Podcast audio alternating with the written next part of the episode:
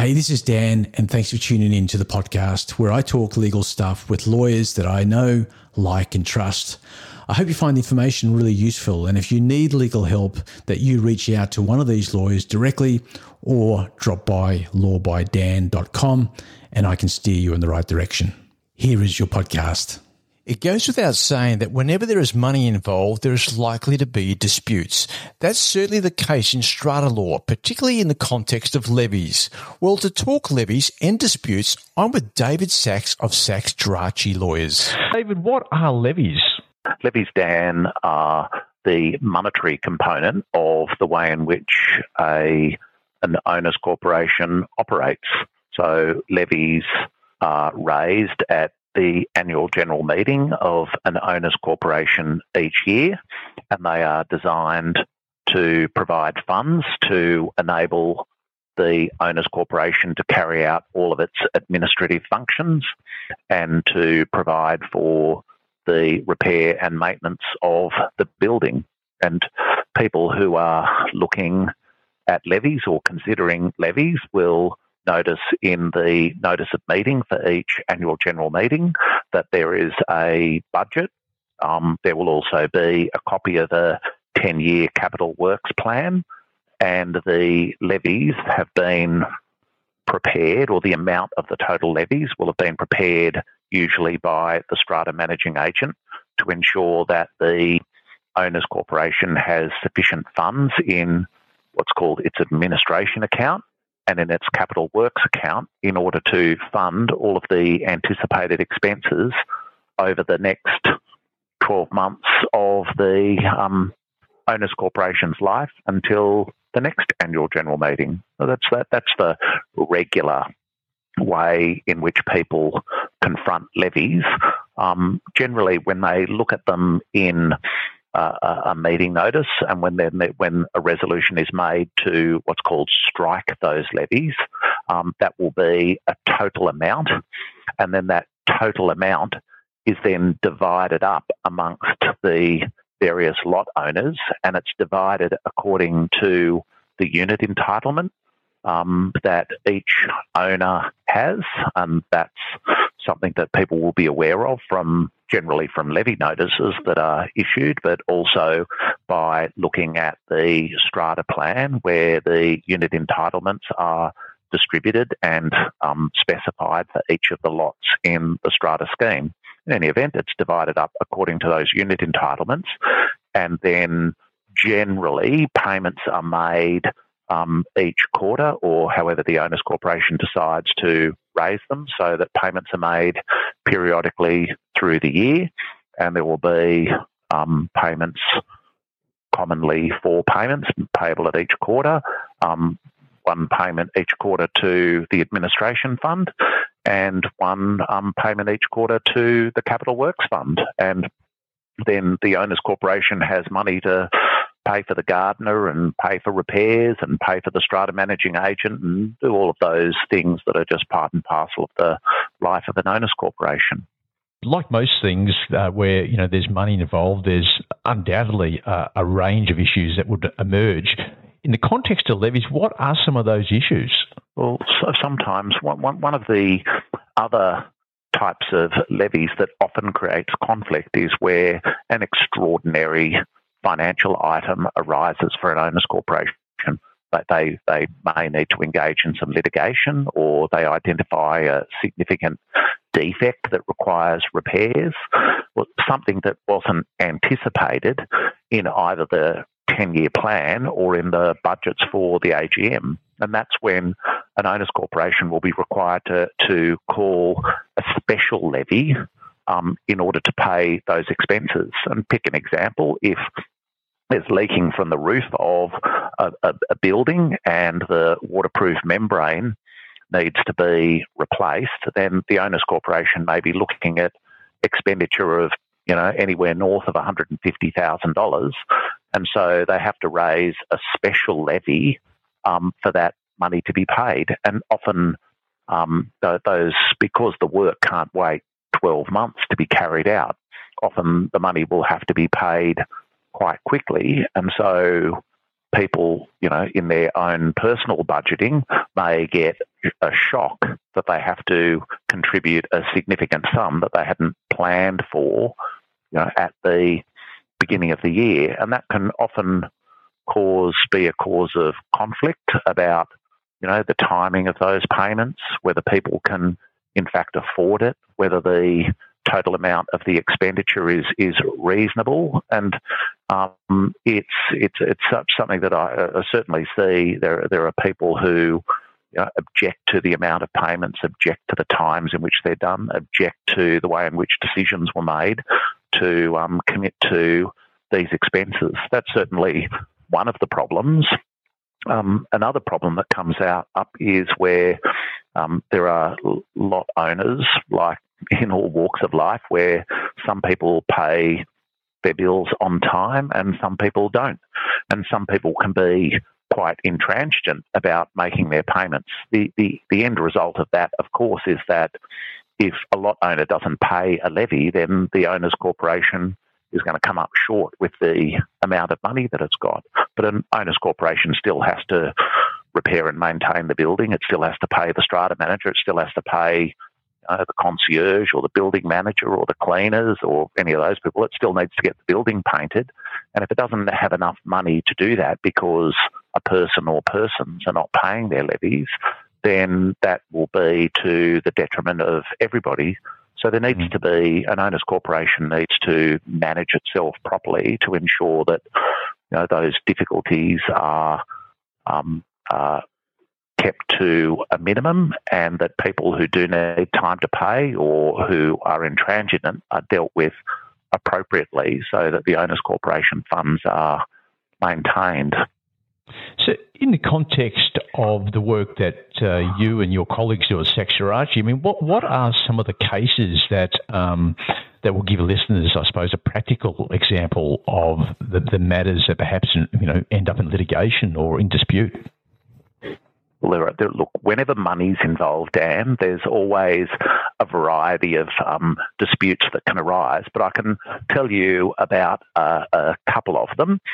Um, one is that the uh, uh, if an if an owners corporation makes a mistake in sending out levies or asking for the wrong amount of money or sends the levy notice to the wrong address or there's some administrative failing, um, often uh, additional charges will still be levied on the lot owner um, interest or a late payment fee because there's administration costs that have been incurred and they're, they're things that are provided for in the Strata Schemes Management Act or provided for in the bylaws. But objection is taken by the lot owner to have to pay those charges, which they see as not being their fault. Um, there's recently been a case in the tribunal where it has determined that, in accordance with its general dispute resolution power, it can in fact um, remove statute charges that are lawfully made under the Strata Schemes Management Act or lawfully imposed under the bylaws um, in order to fix the consequences of problems that were not caused by the lot owner. So that's one thing that at least um, a, a, a, lot owner will know that if this dispute you know, continues, then it can be fixed up by the Civil and Administrative Tribunal. Another one that, that can be quite tricky, and in fact, it's it's the the law in this is um, unsettled at the moment, is whether the owners corporation can make a bylaw that applies for differential payment of certain expenses incurred by the owners corporation. And that arises from a case that, that, that I ran on behalf of a strata scheme um, up in the northern parts of New South Wales where it had various sections that were really unrelated. There were, you know, parts of the strata scheme that were used for um, holiday accommodation, and then there were parts of the scheme that was used for residences, and then there was another part that was used for commercial operators, cafe and whatnot. And there was a hot water service that was um, providing hot water to the holiday accommodation, and yet the meter for that was on common property and was being charged to the owners corporation. So there was a dispute about whether the residences who weren't using that hot water or the commercial operators who weren't using that hot water either should be required to contribute to those hot water charges or whether there should be a differential um, charge levy um, imposed on the owners of the holiday rental so only they paid that part of a, an owner's corporation expense. And um, that was a case where it was determined that the, the tribunal could, in fact, make orders to correct that apparent anomaly. And it was suggested, as an aside, that an owners corporation could make a bylaw that would provide for differential charging of owners corporation expenses to different units. Um, uh, just earlier this week, the, um, the, the Civil and Administrative Tribunal said that that can't possibly be the case, and in fact, the um, an owners corporation is not able to provide for differential charging of levies, and they use the old chestnut examples that people on the ground floor of a building um, don't use the lift, but they're still required to contribute to its repair and maintenance and people who never use a swimming pool are still required to pay for the chlorine and et cetera, et cetera, for the pool. So it's not a matter of user pays, it's a matter of a binding agreement that owners have entered into at the beginning to um, uh, pay according to their unit entitlement for all of the expenses of the owners corporation. And in fact, the only way in which there can be a, a differential treatment is where an owner uses a lot in a particular way that increases the insurance premiums for the lot. And typical examples are if a lot is used for, you know, sex services or is used as a tattoo parlor, then they're commonly treated differently by insurers and they will charge an additional premium for the property if anybody operates any of those businesses from the strata scheme. And so uh, it, the, the Act itself provides that that the owner of a tattoo parlour, for example, um, can be required to pay the additional premium charge for that particular use. David, um, matters like this don't always end up in the tribunal, though, do they? they you know, there, there is an opportunity to resolve these things um, uh, in, a, in, a, you know, be it through mediation or or, uh, or, through you know lawyers negotiating. Uh, do you see that happen fairly regularly in, in, in practice?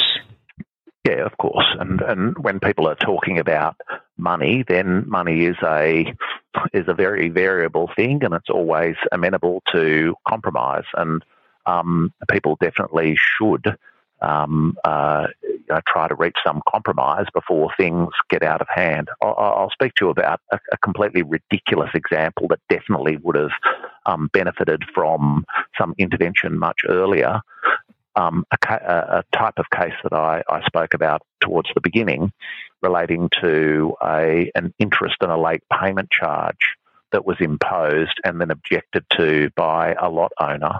And that was allowed to fester for, I mean, good God, 12 years. Oh, wow. So that a charge that was, I don't know, $50 or $60 back then has eventually blown out to be $1,500 and of course, the owner throughout that whole period was being treated as unfinancial and therefore lost the voting rights in the affairs of the Owners Corporation. And that case ended up as a tack on to some uh, other strata dispute in the Supreme Court of New South Wales. and with huge, uh, huge legal fees. Pl- pl- uh, in, indeed, and, and plainly an un, unsatisfactory and extravagant way of resolving a dispute that, that started off being worth you know fifty dollars. It's it's it's it's it's craziness. So certainly a bit of legal advice at the beginning of these disputes, so that people understand what their rights and obligations are, um, and if it's being treated sensibly by the other party in the equation, then those things can be knocked on the head immediately. And that's what Sachs Gerace do. Uh, lots of experience in this regard.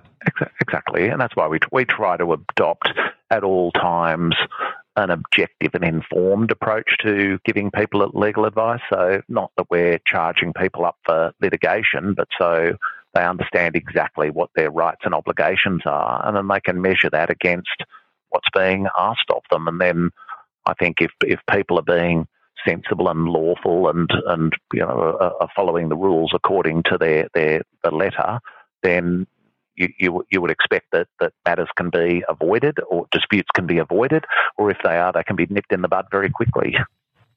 David, thanks for joining me. Thanks, Dan. Thanks for listening to the podcast. You can find me on all social channels, including Instagram, Facebook, TikTok, and YouTube with the handle Law by Dan, or simply drop by lawbydan.com. Thanks.